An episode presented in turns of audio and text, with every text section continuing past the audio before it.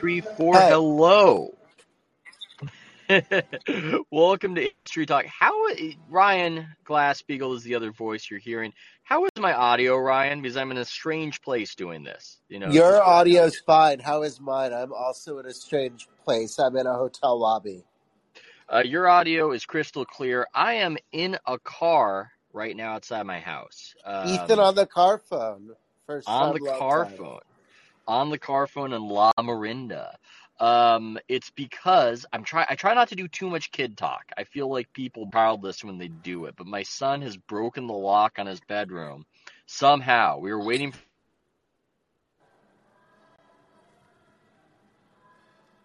out, so I am hiding from my son right now while doing the show, Ryan. uh, you cut in and out there, but I got the end that you're hiding after a broken lock. So what do we say we jump right into this NBA ref vaccine mandate controversy story? You want to start with that one on roll on the old mental PTI scroll?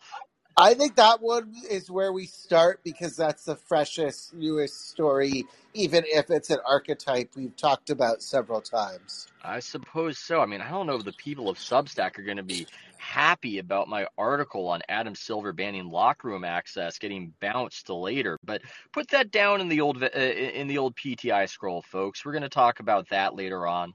We're going to talk about so we're going to talk about debanking down the line. We might even talk about Ukraine. It might get crazy, but first, the the debanking is undoubtedly going to be like the sexiest topic we've ever had. That's like 1996 Carmen Electra for this call-in segment.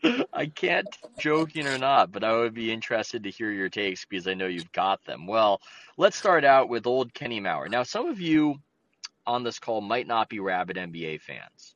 Um, for those who are not, for those listening who are not, Ken Mauer, uh, I think, is the most prominent active, now in quotations, NBA referee.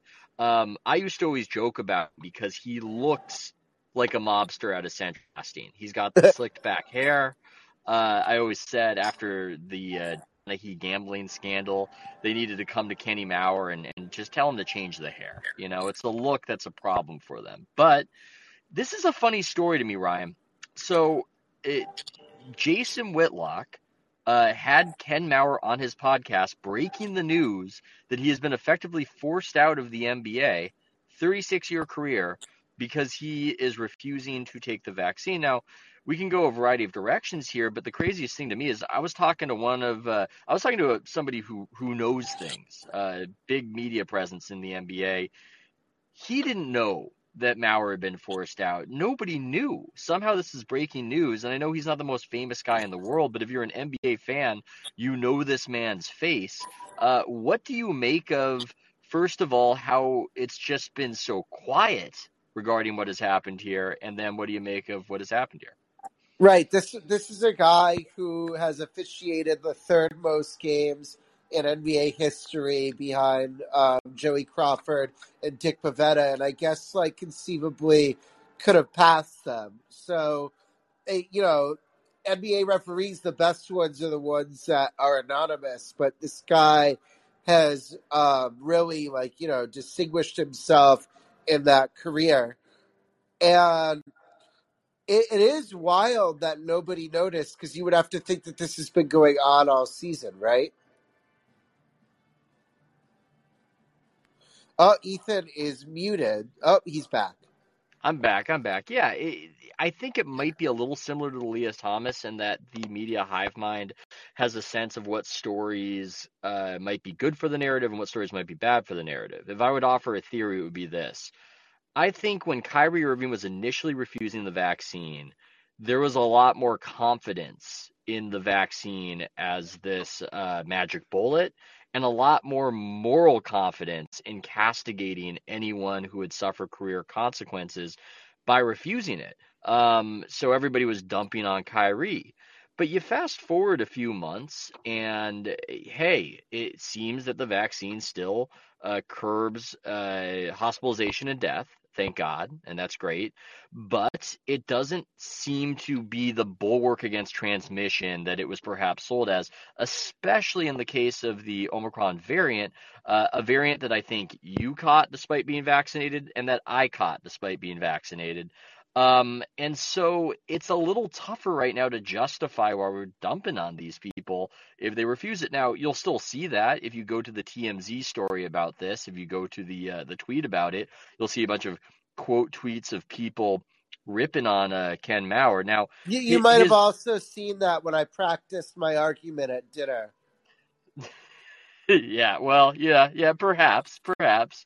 Um, but you know, his argument's interesting. It's he is a he is a committed Catholic, uh, and he was saying this on Whitlock's program that there is fetal tissue used in the vaccine. Now I looked this up. I don't know much about this. He said from am, fr- from abortions. Yes, yes, aborted fetal tissue. I'm sorry, aborted fetal tissue. That that's a key looked, word. it is. I, I, guess, I suppose. I suppose it is a keyword. I mean, I don't know how you get the tissue without. I mean, it would be kind of crazy if you got it without that, but that's a whole other conversation.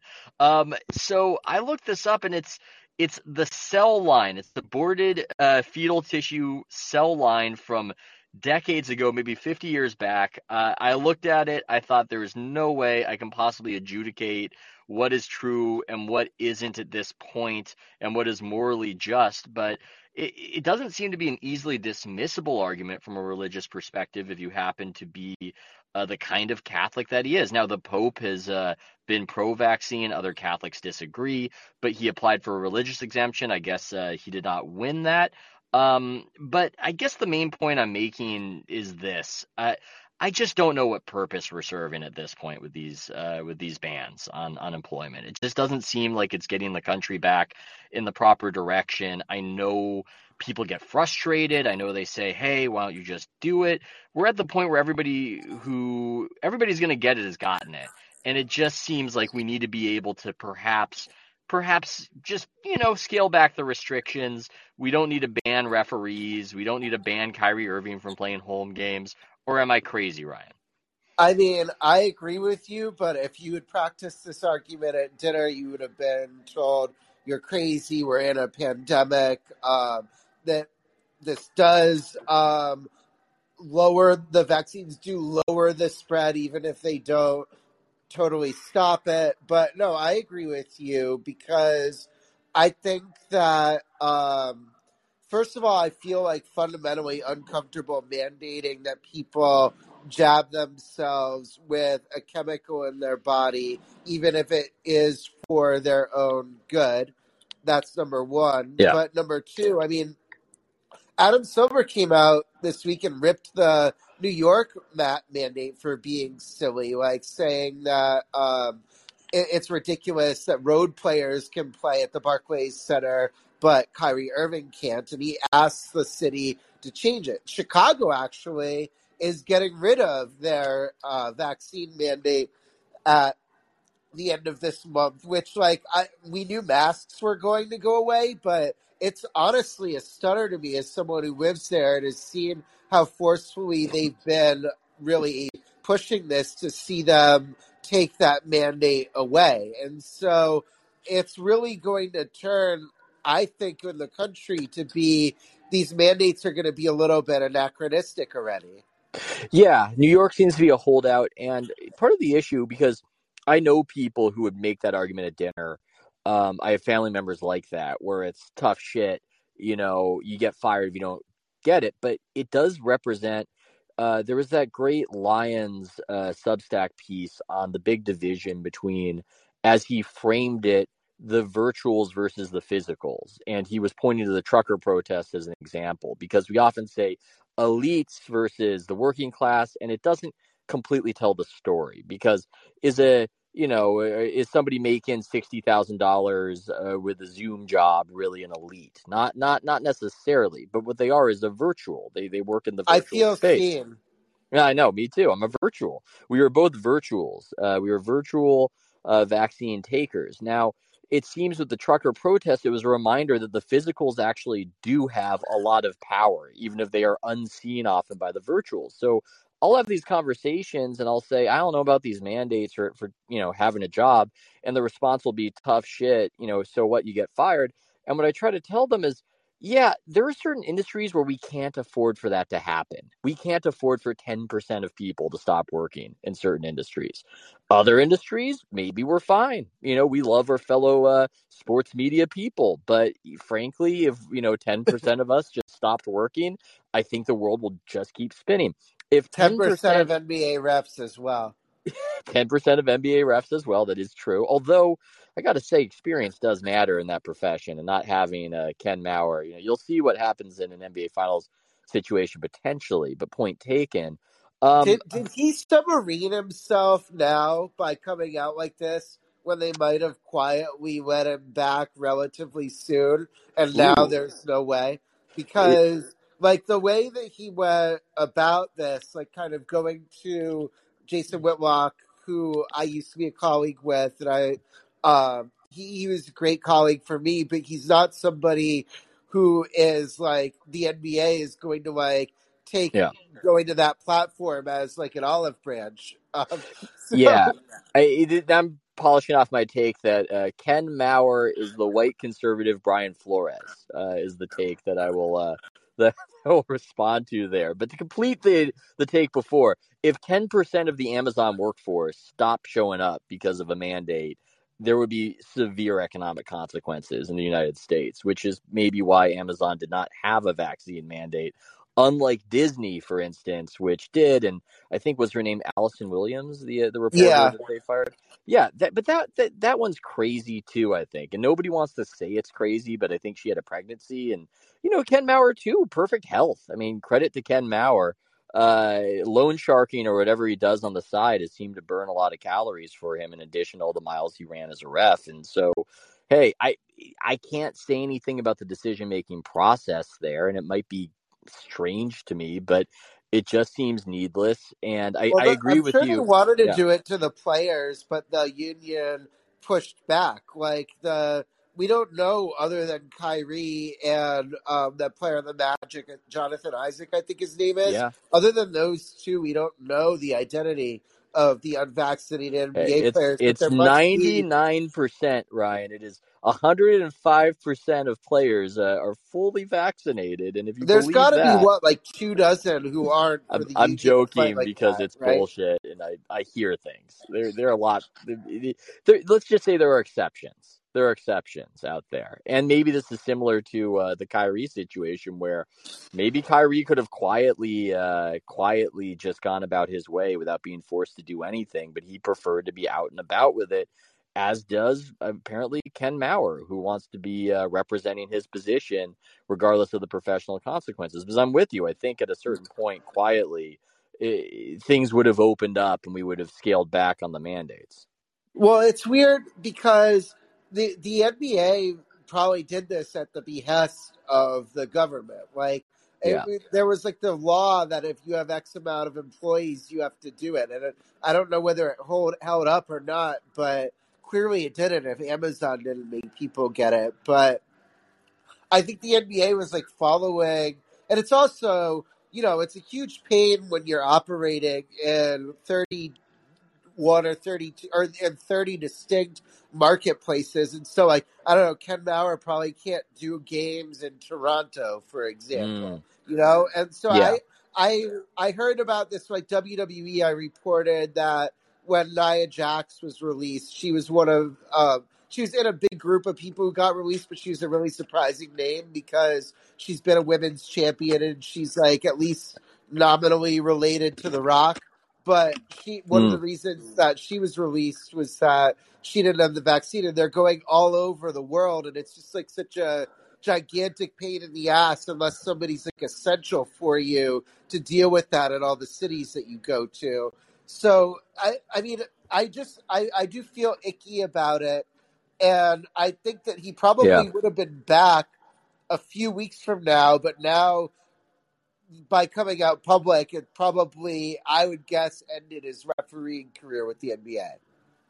I would. I mean, he he might have a delightful Fox News show as kind of uh, a ref who who has a ruling on on certain topics of the day. I found him to be an impressive interlocutor for for Whitlock uh, when I listened to it, um, and I, I I found myself fascinated just because these refs you don't know much about them. The NBA keeps them hidden. I would sometimes see Monty McCutchen back in the day in his crazy zoot suits that he would wear, and there was a "Hey, how you doing?" But they are even more so than NBA media people, they're like carnies. They just live this life apart on the road. Um, and it's a very odd existence. And Mauer in the interview was saying that he couldn't lead a normal life, so he had to uh, put off marriage until he was 51. Um, and well, I, I hadn't thought yeah. of that because the, the players, they're on the road all the time, but they have a home base where they are half the time. That's not true with the officials. Yeah, the officials are. I mean, the the whole official subculture. They all come out of Philadelphia. It, it might be a little bit shady. They're known to kind of chase skirts a lot on the road. I know there's more of a gender split now than there was in the past. Um, they are uh, quite the um, life apart, and so any sort of insight. I, I found myself listening to the interview um, just just leaning into that, wanting to know who is this guy and what what is he about. And here's another challenge I would put to the media as as we discuss uh, sometimes because uh, I was asked to go on Whitlock's show and I I went on um, and it was pretty non ideological conversation. Uh, people can have their criticisms of Jason Whitlock, but this is a legitimate story, and you're not seeing it elsewhere in media. I just checked the NBA ESPN section. I didn't see anything on it. Maybe I missed it. And so you can weird how they about... wouldn't want to credit him. yeah, yeah, you know, it is, it is not surprising. But the point I'm making is this: is that if you don't cover legitimate stories, if you don't cover topics of interest. You can't really whine at people for uh, going there as an audience or even just as uh, somebody who's going as a guest, at least in my opinion. Well, yeah. And, you know, it took five minutes for him to post the video and someone to like snitch tweet you to Amin Elhassan and Tom Haberstroh being like, hey, why is your guy talking to Whitlock? and the answer is because he asked. I mean, I, uh, it's, it's, it's you know that's simple. I don't know. I'm trying to think like what is my hit rate on uh on interviews. I think maybe I do 99% of them when I'm asked. I, I believe, but yeah, I uh, I don't really feel any sort of need to justify it um, or rationalize it, just because I have such a low opinion of prestige media right now, and I would say to them, look in the mirror. You know, you cannot possibly at this juncture be judging people for going outside your little crew. You know, you need to demonstrate, uh, you need to do better. You need to earn more trust. At least I know sports is a bit different. It's not as serious, but that's just generally how I how I feel these days. There's such an effort to stigmatize people uh, who go outside of the I don't even know, we might call them prestige outlets or just general blue statey opinion. And it's, you know, you're bad if you, you know, if you share an opinion with somebody from outside of it. And I would have a different, uh, I would have a different take on this if things were going so well in those, in those spheres is, is my, you know, what we have said on this podcast. I don't think either of us are very ideological. I think we would have different opinions politically if things were going better in Blue World, but things are not going very well in Blue World, and so that informs a lot of our criticisms. Yeah, we both live in like hard blue worlds where things have like really, I don't know, for lack of a better word, deteriorated over the last two years. Yep, Yep. I mean that's that's the thing. I would say, hey, your gods have failed. I mean that's I'll I'll be more cowed uh, when they you know when when things get better. If things were like 2000 you know, 2013 in Blue World where it was going pretty well, especially uh, compared to Red World, uh, maybe I'm a little more cowed. But the but here's the thing. Here's the thing, Ryan, and here's the segue right here. It's difficult to tell me what to do right now because I'm making good money off the Substack and I have no boss. But for this scary thing on the horizon that you want to talk about called debanking, it's the only thing that could potentially shoot a hole in my sail as I sail off into freedom.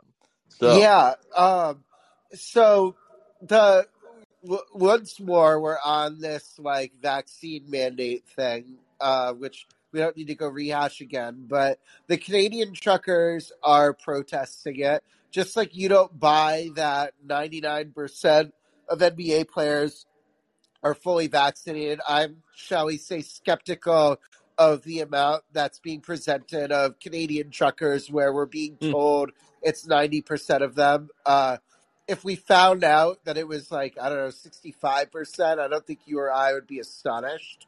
But I just spat out my food that was trucked here. they so um it they really the the Canadian government really just couldn't remove them. Um, although what I don't understand was if they're blocking like essential streets and stuff, just arrest them, put them in jail for whatever like the laws say, and then that's their punishment. This debanking thing feels like something that like the mafia or a third world Yeah. country would do, which is just flat out segregating and de like platforming them from their whole lives, making it so you can't buy like a cup of coffee on a debit card for an indefinite amount of time under this like emergency provision that allows like Justin Trudeau to be like Chairman Xi. And so it, I I I'm I'm really scared regardless of how you feel about these like truckers and the merits of their protests that somebody who that a group get, who's carrying out nonviolent protests can just be um, totally deplatformed from the banking system like this and this is like very scary because Yeah. it, it's not just like always going to be your political opponent who is at odds with the government. Like we just saw Donald Trump get elected democratically in America and people lost their minds for four years. You have to imagine a Donald Trump having the power to take people who are protesting him and just take away their money. Like, if that doesn't scare the hell out of people, I don't know what to tell you. Yeah, it's uh, a very uh, terrifying form of soft totalitarianism. And eh, look, you know, the government sometimes will seize your funds, but usually there's some sort of due process involved. And in Canada, it seems to be a little loosey goosey there and maybe a bit of a blueprint. And maybe I'm no legal scholar, but it's the type of thing that we don't have constitutional, firm constitutional protections against because who could have ever conceived of such a thing back then? You know, I don't know if the technology existed, but you know, I, I we should have JF out of Canada. We should call him to the floor, and anybody else who wants to ask questions. Although I, I'm worried, I don't want to get him debanked, but we'll we'll, we'll put JF on and see uh, how risque it gets. Let's see, make him next caller. Hey guys.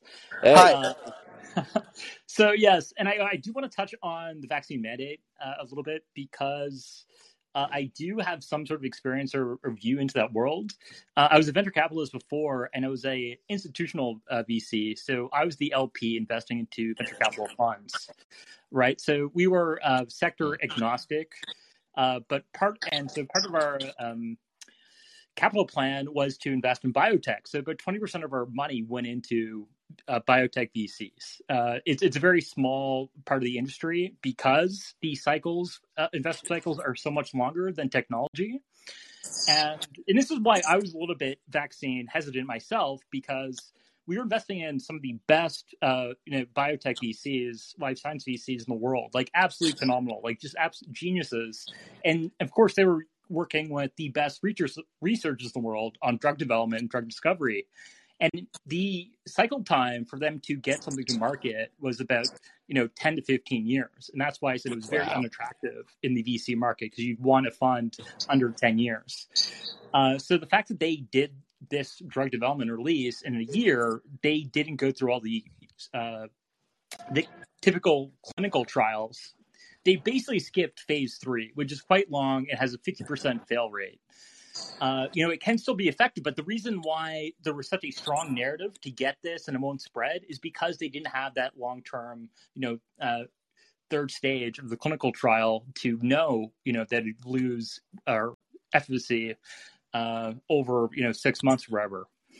Mm. Uh, so, so, that's why, you know, the they were so, uh, you know, uh, there was such an enormous effort to say get this, get this now, because they didn't even know they didn't have the data to even realize what was going to happen uh, a year from now or six months from from then. Uh, so that's why it's absolutely ridiculous, and they should change. They do have the data. You know, if they're following the science, it is to kind of drop these mandates and move on. As, yeah. for the the debanking thing, uh, it's absolutely wild. Like uh, my friends are uh, freaking out. You know, some some of them donate to the convoy, and uh, and even in crypto, there was you know reports this morning that, and and I mentioned this last week when I was uh, talking, all the um, crypto platforms that advertise in Super Bowl, they're all regulated by you know the governments, right? So they've already yeah. frozen 3.8 million in digital assets, and they mm. even sent a and there was a letter from uh, the Coinbase comms team from the Canadian government saying, do not tell your users to off-chain uh, their money, their digital assets, right? Because you can take that off their platform mm. and you know put in a cold wallet. Yeah. And, and they acknowledge this, and this is absolutely like stunning that they're getting to that level of kind of control over the money, where they're saying, don't like take your money out of the bank essentially and you know put it in a safe at home. We need to have access to, and to control that. And the the tone and rhetoric coming from the MPs in Trudeau's party has been incredibly draconian and harsh, right? Where you know they're saying, "Oh, if you're yeah. part of that convoy, like you know, we're coming after you."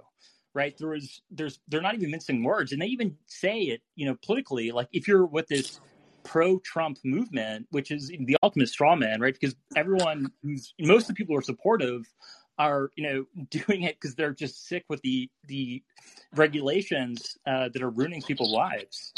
Uh, it has nothing to do with the you know the left right ideologies. So JF, um, I uh, you're breaking up a little bit, but I want to get one question in there. Um, so the is the protest over? Because I find it this is another issue that Ryan and I are having. I find it very difficult to trust almost any information source on what's happening uh, in Canada. Um, it, it, seems chaotic.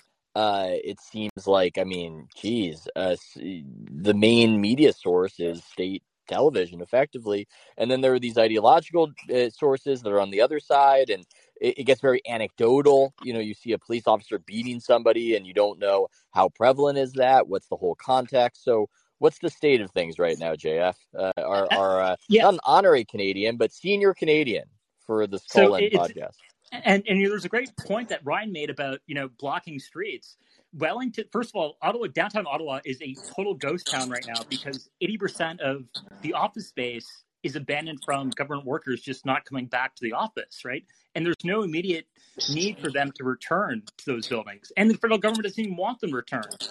They're, you know, so uh, and they were blocking Wellington Street, which is the street that crosses Parliament Hill. It's not a critical piece of infrastructure in Ottawa. It's it's not even close to being the main artery downtown.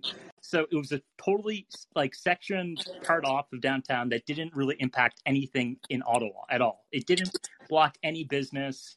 Um, but as for the media, you're absolutely right. Uh, like I said, it's very hard for Canadian media to survive in its own because, uh, you know, it, the access to American media is just as easy and may not better, right? And so what's interesting is so a the Trudeau government is subsidizing them. They're ba- they bailed them out several times, and something that they're pushing forward is this internet censorship bill, which basically gives them control over basically over uh, you know Google's algorithm and Apple's algorithm to basically push up Canadian news in the algorithm to be feeding Canadian stories rather than you know the New York Post or New York Times version of the story, right? That that their algorithm is pushing out. So this is would be hugely beneficial for um, uh, these Canadian media companies, but. Uh, of course, uh, everyone is scared with this internet regulation bill, and and what's yeah, you have you have to imagine that like Uh, a Trump comes in power in Canada and then they have all of this power. Like I don't understand this idea that the yeah. left has all over the Western world that they're going to be in power forever.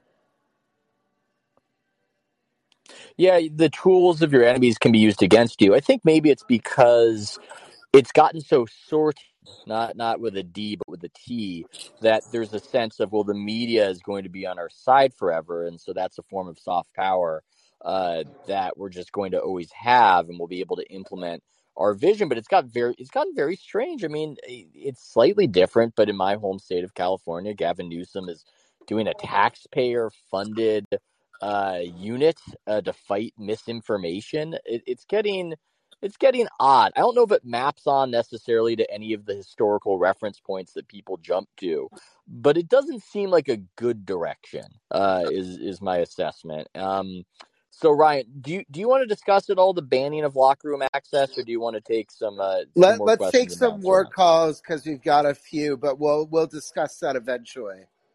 Okay, let's get the uh, champion caller Yu Yang. Yu Yang called Hey, up hello, hello, hello. I yeah, I think that's a nice description. Thank you. I don't know if I'm champion of anything, you know, but just the most the most times calling, right? Um, I yeah, gotta we say, appreciate it. no, uh, thank you. I, I appreciate it. I appreciate it. Uh, you and you too, Ryan. I love I love you both.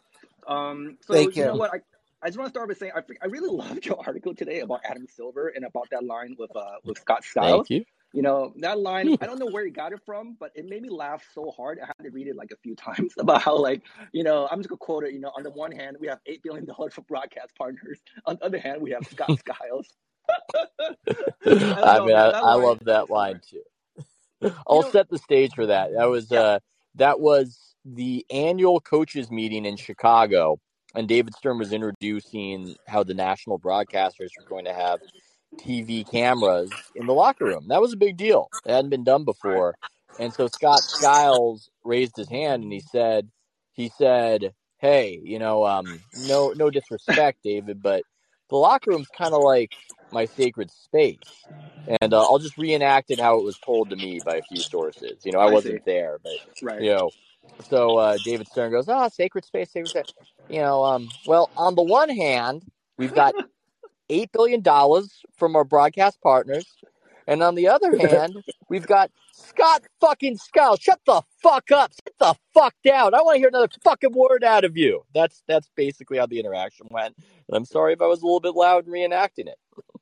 Okay. Uh, so si- since since he brought this up, uh, my knee jerk on this, and you you can get into much more of this, but my knee jerk when they pass this thing is that the writers are going to just the the the like second derivative of this is writers are going to feel a lot more comfortable ripping players because they're never going to have to face them over like things that they Mm. write that are unflattering like so all these people who like became big on tv like um, skip bayless stephen a smith jay mariotti etc they got big by being like the personalities they are on tv at their local newspaper. And so they might write something like incredibly critical of a player, but then they would get be there to face them and deal with any fallout from it in the locker room. And if you remove the Yeah. like the like kind of scariness of that interaction from the process, you're going to get a lot more local writers feeling comfortable writing how they truly feel. Right. Right. That I like that take. Um, and I mean, and uh, uh, Yu Yang, do you have any more questions? By the way, Oh yeah, yeah, yeah, it, yeah. before I, nah, I, I yeah, got okay, sorry. I'm I, I'm getting I all do got a quick flustered in my car. No, no, no, no. Let No, me let no, me no. let me riff. Let me riff. Let me riff. I'm getting Oh, go, flustered in go my for it. Go car. for it. Go for it. Um, I would get frustrated with NBA Twitter people sometimes. I'm just being honest about my own emotions on it, just because we are not the same. You know, we are not the same. You criticize people on Twitter. I get it. Somebody might not like it, whatever. I've got to actually face somebody who's seven feet tall and screaming at me in person in real life. Uh, it's to what you're saying, Ryan. It changes the calculus. It changes it. So yes, but Yu Yang, Yeah. you were you were saying. Oh, let, let me get let me get back to my question, okay? Because uh, I know today the news is about you know like the referee, you know, um, I think Mauer, like you know, not getting the, the vaccine, right? And that's like all over the news. And I, I want to ask you guys, it's gonna have this kind of idea, but I want to ask you guys your, your thoughts on my take. So that's my question, right? What you what do you think about my take? You know, my question is like, is, is there some kind of connection, right, between how players treat referees, right, and how uh, regular Americans uh, treat the police? Because I think I think there's a lot of Mm. similarities between the two, and I think it's like it's built into the culture. Like for example, right in the in the NBA, we accept the fact that uh, players are allowed to yell at the refs. Like I know they can get texts, right? But it even goes down to like little league like baseball. You see like parents yelling at the refs when they make the wrong call. And is there any connection between the two? Like it's just built into the like American culture Well, this is freedom. I'm that's not. question. Yeah, I'm not well versed enough in other cultures, but I guess to what you're saying, it, it's easy for me for me to imagine. And I'm gonna, yeah, uh, it's easy for me to imagine different countries where you just accept what the ref says. I mean, I think something like that exists, and I guess I've just taken it for granted that you can yell at the refs, Ryan. No, I'm sure that it exists in some places. Uh, no, I agree with what Yu Yang is saying in the sense that it's a thankless job, albeit at the highest levels, pretty well compensated. Yeah, I would say so. Um, let's take a question from Win.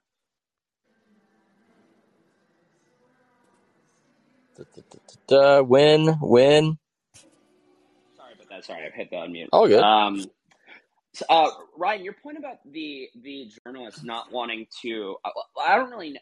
I mean, something I don't really understand is how sports journalists would not be itching like so hard to get back in the locker room. I mean, I don't, you know, and this is kind of when I go back to the kind of Rodgers thing, but I don't know how you see someone like Pat McAfee who can run a podcast five days a week, get every single high profile player on, and half of these journalists just want to do kind of all of this depersonalized, you know, kind of stuff from from their laptops and think that's like a long term strategy. And so, you know, I, I'm just I'm very I'm very interested in kind of the psyche of like you know the kind of industry these days and and you know i don't know how long Mm. this covid specter is going to be but i mean you know to the extent that silver is serious about well we don't really know if we need this this much access in the locker rooms and there are players that don't like the journalists anyway i mean i'm, I'm just i'm not sure what's what's what's going to kind of happen with that so i'm interested I Um, think well, he should be you know trying to normalize. Yeah, Ryan, your take, and then I, we've got a well, I was gonna special say, I guest was gonna caller. just,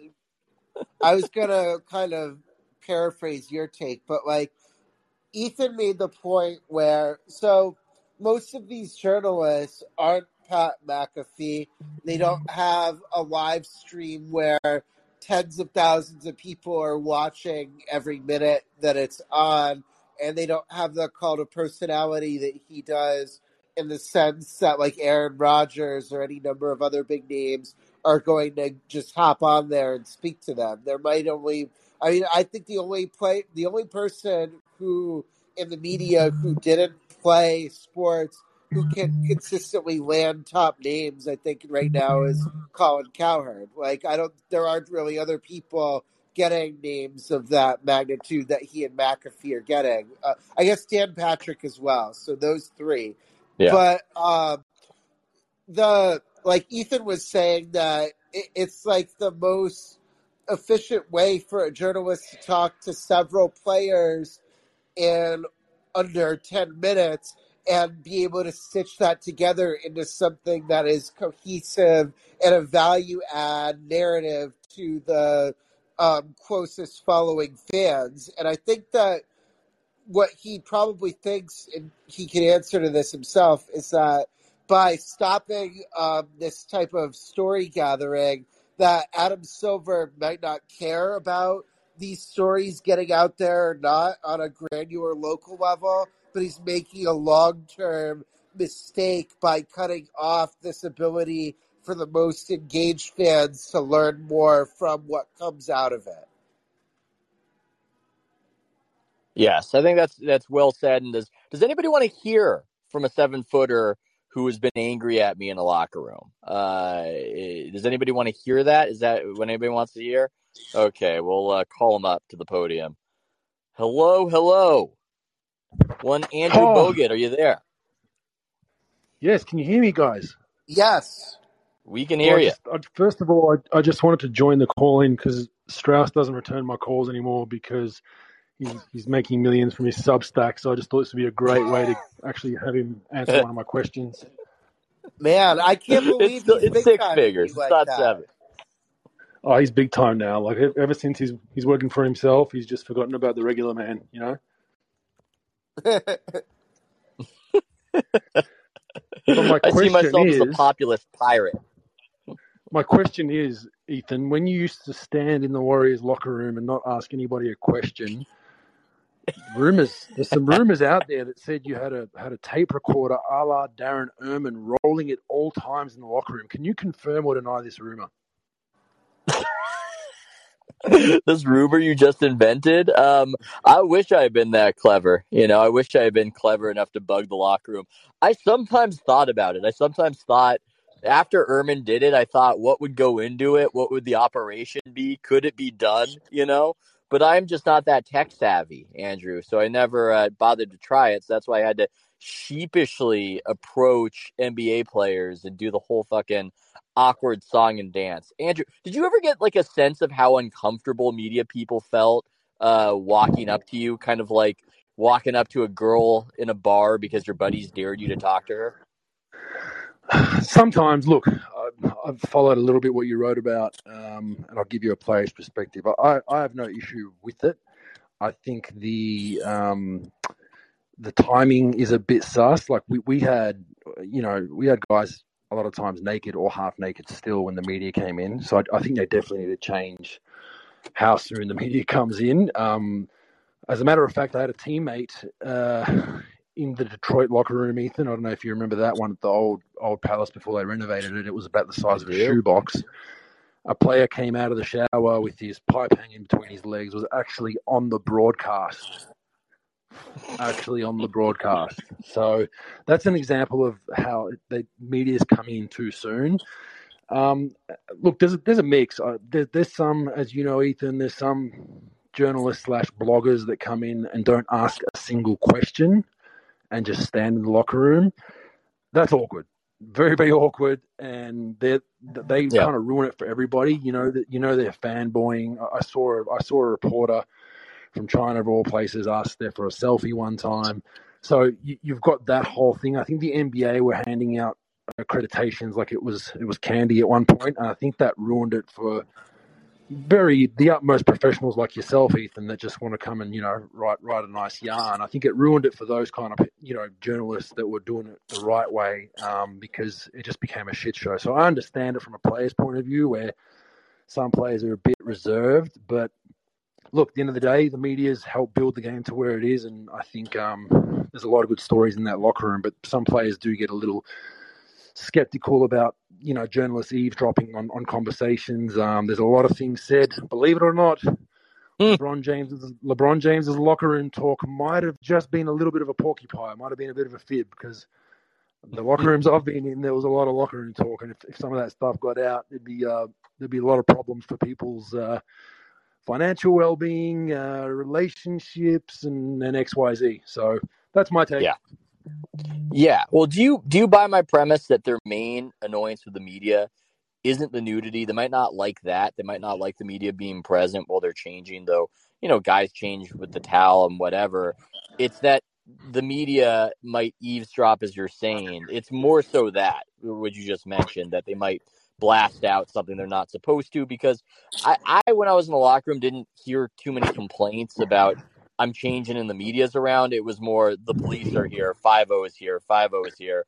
Um, you know That would have that been kind of Andre. That would Andre especially with that That some was of. Andre, the yeah.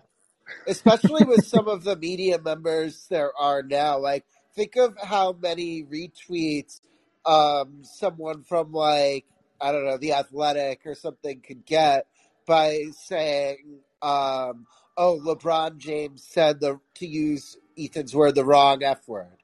Yes. Or Hmm. with Andre, somebody who says crazy shit, and you have to understand that sometimes sometimes he's joking and this isn't worth causing a, an international news story because he said something that was intentionally provocative and has nothing to do with the story. Um, you know, if you're not experienced, you might run with that.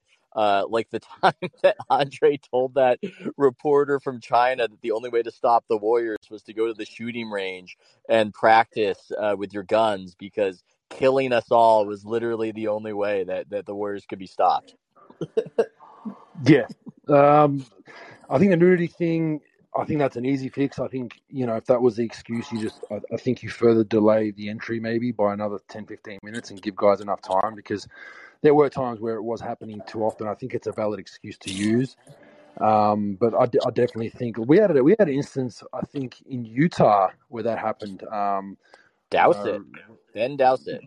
there you go. You know the name. Yeah, he, he leaked something. Well, there was a conversation between Steph or Clay or Draymond or someone, and and it was just like eh, number one, you don't do that because you don't know the context of the conversation. Like you said, if someone leaked half of what Iguodala said, that that that man would be, you know, cancelled for the rest of his life. But you know the context of him. He likes to mess with people. He likes to say things that are on on the borderline just to see your reaction. He might not mean it or be serious, but you got to know his personality, and that's the problem in a locker room, right? Someone could hear two sentences of a conversation between me and, and, and Harrison Barnes, or we've got a running joke about something using a certain name for something, and then they're like, oh, they, they use an epithet or whatever, and it's that's the problem. And I think that is a valid concern, Ethan. I think it is. I don't think it's as big as they make out, but they just should they should just admit it. If, if that is the reason why you're kicking people, you know, you don't want media in the locker room, Adam Silver, just admit that's the reason. It's not that big That, of, a- that's a of a deal. tough thing for Adam to admit that the problem is that if people see or hear what our players are saying, it will completely shatter the image that we're trying to broadcast to the world. I mean, that's a difficult thing for him to to say. Uh, maybe you could find the right euphemisms, but that is the situation. Yes. Is, is there somewhere? Is there like another room that they could have be a common area of players that are dressed and media to interact in that is Mm. maybe not as like raw emotion of a post game locker room, but also a lot more um, ability to have like individualistic conversations than a Zoom with all Yeah. your competitors on it. Yeah, it's the place we got kicked out of. It's the hallway outside of the family room where people used to hang out back in the day until they got mad at LeVar Ball um, and and said no more media anywhere close to where the family members hang out. Ryan, Ryan, I mentioned that exact thing yesterday to Ethan, and he slapped it out of the park because he felt like it was, it was not good enough for his prowess as a journalist that he should should have access. I'm not joking. He did slap that back because I mentioned to you, Ethan, yesterday. The one time I agree with FIBA is the way they do it. With FIBA basketball, as soon as the as soon as the siren goes or horn goes, you walk off the court. You're cordoned into a, a mixed media zone, and anyone can stop you at any point. You're in full uniform, so they get a nice little screen grab you give your interview, and then once you're done with everyone, you go to the locker room. Um, I'm, I'm cool with that too because I think sometimes there are some things in the locker room that are in a sanctum. So don't believe Ethan. He, he knocked that back, back out of the after park a tough loss, though, I want the good going stuff. There's stuff. some hey, issues, like there- having there's it be stuff. right off the. I've I've seen I've seen I mean you can just get better stuff. You can just get better stuff in the locker room than in another setting. But some of that stuff is stuff they don't want shown or seen. I remember uh, Andrew breaking up not a physical fight, but let's say a rough interaction between teammates. And I just remember you, Andrew, yelling, "Not in front of the media! Not in front of the media!" yeah, exactly. Because no, no one knew the context. They were just play fighting Ethan. See, that's why. It was not play fighting. but to your point, to your point about Adam Silver not wanting that that uh, image or that that you know bad things are said in locker rooms get out. It's like record anyone's conversation at a lunch, at a brunch, at a dinner, at a nightclub. Like Yeah. Record anyone's conversation that they know, don't know is being recorded, and those people will get cancelled from their jobs. Like that's I don't know, Andrew. That we're in a world where everybody is so virtuous, except for the people who aren't. Exactly right, but it's just a joke. It just become a- like it's like really like you've never never said a bad word about someone else or, or or this or that or that or this or you know oh look look at that waitress she's pretty that that'll get you in trouble these days. Those conversations happen every minute of the day between almost every group of people. You know, especially with alcohol involved. So Adam Silver sitting on that high horse, not trying to portray that brand. It's like, are we are we that that soft as a society that we don't think NBA players are talking about booties and, and ass and, and women and all that in the locker room? Like, reality check, they are. it is Yeah. what it is. Well, yeah, I mean, I, I totally agree with you on that. That all of our private conversations would damn us, and if all the group chats leaked out of everybody uh, in the country, then we would be just completely screwed. But it also, I do think that the pro athlete culture is different from your standard office culture. And I never looked at that with judgment. I never looked at that going, oh my God, disgusting. Oh, the way they talk about women, awful. That's not, you just have an understanding that this is a different culture. It, it has a different set of incentives. It's not like when I was working at Yelp. These dudes are fighting over hundreds of millions of dollars in front of massive crowds. Uh, it's a different thing. And so, there's just an understanding that it almost eh, like does the NBA have almost a different morality is what I'm saying Andrew than the standard office place and that you kind of just have to you kind of just have to know that and get that Well, the different morality is this. It's finances and a lot of money and people knowing who you are brings a lot more confidence to say things you probably wouldn't in an office. Simple as that. So Yeah. that, that's my opinion. I think many NBA players working in an office, they'd be similar to the office culture. But once you get a bit of money, you know, nice clothes, some jewelry, nice watch, nice car, nice girl on your arm, then you're probably more confident to say whatever the hell you want. And I think that's what you see in the locker room. And I think from people coming from an office like yourself, it's like, holy shit, this is kind of crazy. This is, I can't believe they're talking about this. But that is an NBA locker room, a pro sports locker room, an NFL locker room. And people who think otherwise and think it's just people sitting around strategizing for three hours before a game, um, it's not. yeah well there's more Do you homophobia think that they back Yeah. themselves into a corner, marketing this sport as so like socially conscious and advanced? A little bit, yeah, because it is hypocritical if that's where you're getting to. And I, I've always said that. I've always said like, as much as I disliked or, or liked Trump, I wasn't I wasn't a, a huge fan of his, but I wasn't all in against his like you know RussiaGate and all that. I was kind of just like, eh. Oh, today he said some stupid shit. What else is new, right? But as soon as he said that that that NBA locker room talk thing, and we had athletes double down saying there's no such thing as that, I was like, whoa, whoa, Hilarious. whoa, whoa, whoa, it's hilarious whoa, whoa, whoa, whoa, whoa. yeah I I, I, I, I my take on that this is is this is all false. Yeah, like I've heard some crazy shit, and I'm police, as Andre would say. I can only imagine what it's like when I'm not around. The idea that that guys don't talk like that in the NBA locker room. That was just absurd, absurd performance around that time. Yeah. Uh, it's uh, All right, I'm not going to take over your chat. You got some fans to talk to. You got some fans to talk to. So, Rogue Bogues is better than this one. So make sure you follow Rogue Bogues. Call in. Thank you, everyone. Bye bye. Oh, Bye, God. Ethan. Bye, God Ryan. Andrew. See thank you for calling in. We appreciate it. See you, gents. One of us appreciates it. See ya. Well, Uh, that was fun. That was good perspective right there. that was that Um, was a surprise to me. Yeah, yeah, you know, brought me back. I think brought me back uh, to some memories. Ted Thompson has to be crestfallen that he just got passed as the most famous random call-in guest. well, we can try to add more as time goes on. So, uh, I actually might wrap this one up a little earlier than usual because apparently I just got a text from my wife saying that just because I've been silent, uh, it doesn't mean that things are going great. The the kid is running in and out of the bedroom, in and out of the bedroom, uh, constantly. Um, uh, so I think I'm gonna wrap up here. You know, that's what you can do on All a call. good with me. Um, we'll do this again next week, I presume. Uh, thanks to yes. everyone for listening this far and everyone who called in. Uh, really good questions as always. I'm really impressed by the level of people that um, consume this platform. I'm impressed as well, and I would, you know, put a challenge out there to Mike Procopio, uh, Andrew Bogut's uh, guest, not guest, what did I say, co-host. Because he's always com- coming into this chat, not asking any questions. So, Mike, I can see you. I can see you in there. Next time, you've got to actually ask a question. Everybody, thanks so much for calling in. Thanks so much for listening. We were very excited to add the Android users. Until next time, folks. See ya. Bye.